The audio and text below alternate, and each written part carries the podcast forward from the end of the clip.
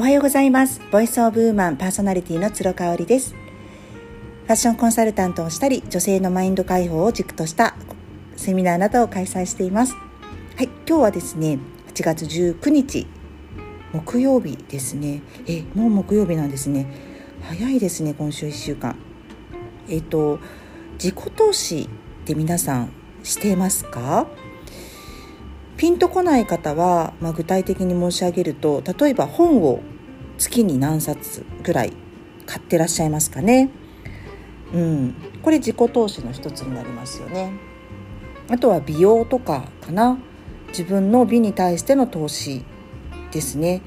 まあ本と似てますけれどもあとはオンラインサロンに入ったりとかっていうのもあの一種の自己投資だと思ってます。もう読んで字のごとく自分にどれだけお金をかけていますかっていうことだと思うんですよね。でこれねあの私今46歳で一番変わったことっていうのが、うん、その衣食住の中の「い」ですね。あの装うものに関してのお金のかけどころがぐぐっと減ってきたっていうのがあります。うん、もうね都会引っかいこうお洋服を買ったりっていうよりかは本当に好きなものをワードローブの中に置いておきたいなっていう気持ちが強くなってきたんですよね。でもちろんあのシーズンものでちょっとトレンド性があるものっていうものは安価なプチプラなどを利用させていただいておりますが基本的にはもう自分が似合うもの自分がときめくものっていうのがこの年になるとしっかり分かっていますので何かねこう SNS を見てあふらふらっと買ってしまったりとかっていうのはだいぶ少なくなったと思います。ただねお友達でやっぱり洋服ブランドとかを持ってる方がたくさんいらっしゃって素敵なものを作られた時にはそこはもう惜しみなく投資をするようにしていますのでアンテナが例えばそうだな今までだったら10本立てたところがアパレルに関しては23本になってきたかなっていうそういう感覚ですね。で本に関してはねやっぱ45冊は買ってると思いますえーと、アンリミテッドアマゾンのアンリミテッド Kindle アンリミテッドに入ってますので読み放題の無料のものもたくさんあります。ただあの無料で読んですごく気に入った方とか気に入ったジャンルのものを有料でその後買い買うっていうことはありますね。どうした？はね、大体平均的に45冊は買っていますね。前も申し上げたんですけど小説の類は一切読まないので、まあ、読んでもいいんですけれども小説ってあんまりねこう読み返すことがないので投資するっていうよりか私はなんか母からもらったりとかなんかそういう時にあの読んだりしてますね。はい、で美容ですね。美容はもうこの年になるとやっぱある程度は気をつけないといけないと思います。いけないかなと私は思って。どうしたの？ちょっと待ってください。ね今抱っこしますね。どうしたの？はいはいおいで。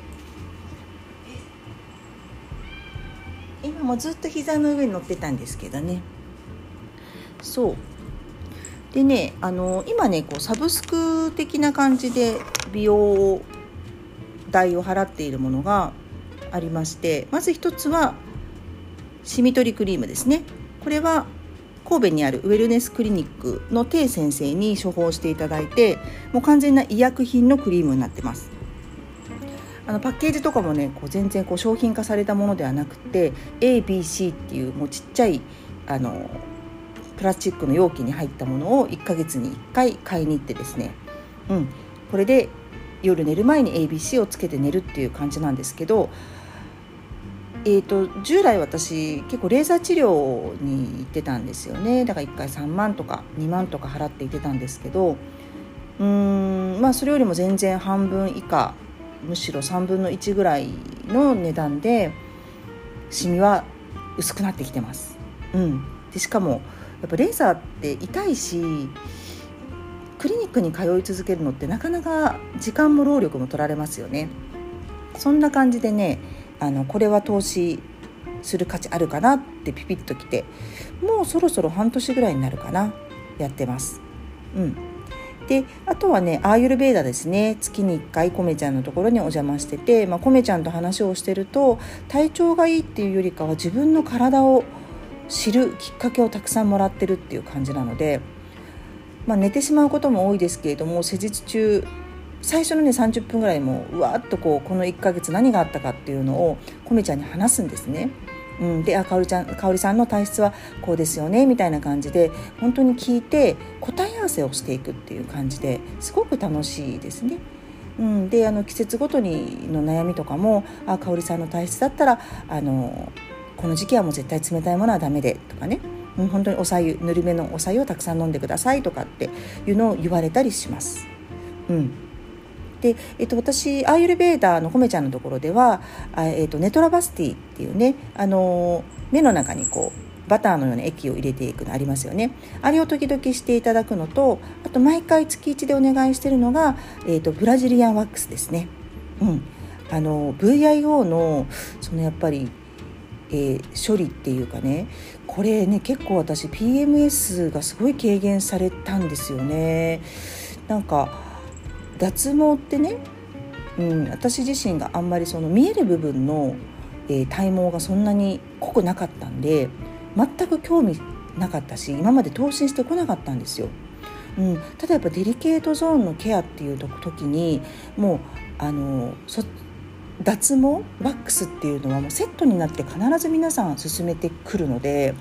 あこれは興味あるなと思ってただねやっぱり機械でこうバチバチってやるレーザーがすごく私は苦手であの合わなかったのでね今あのブラジリアンワックスっていう形でコメちゃんにお世話になっていてあのすごく調子がいいですね。でデリケートゾーンの肌の質もね脱毛することによってすっごく変わるんですよ。あの毎晩お風呂上がりにオイルをね塗ってるんですけどかなり肌質もほわほわになってきてあのコメちゃんにも褒めていただいてるっていう感じです。はい、であとはねまあ私そうだな。まあアパレルに関してはある程度、まあ、一般の方よりかは仕事でねあのファッションをなりわいにしてますので投資はしているんじゃないかなというふうに思うんですけれどもあの前のようにそのシーズン初めにこうビッシュリストを書いてこれは絶対買うぞみたいな今年のトレンドはこれだからこれを狙うぞみたいなことは一切なくなったので最近なんかねフォロワーさんからこの秋冬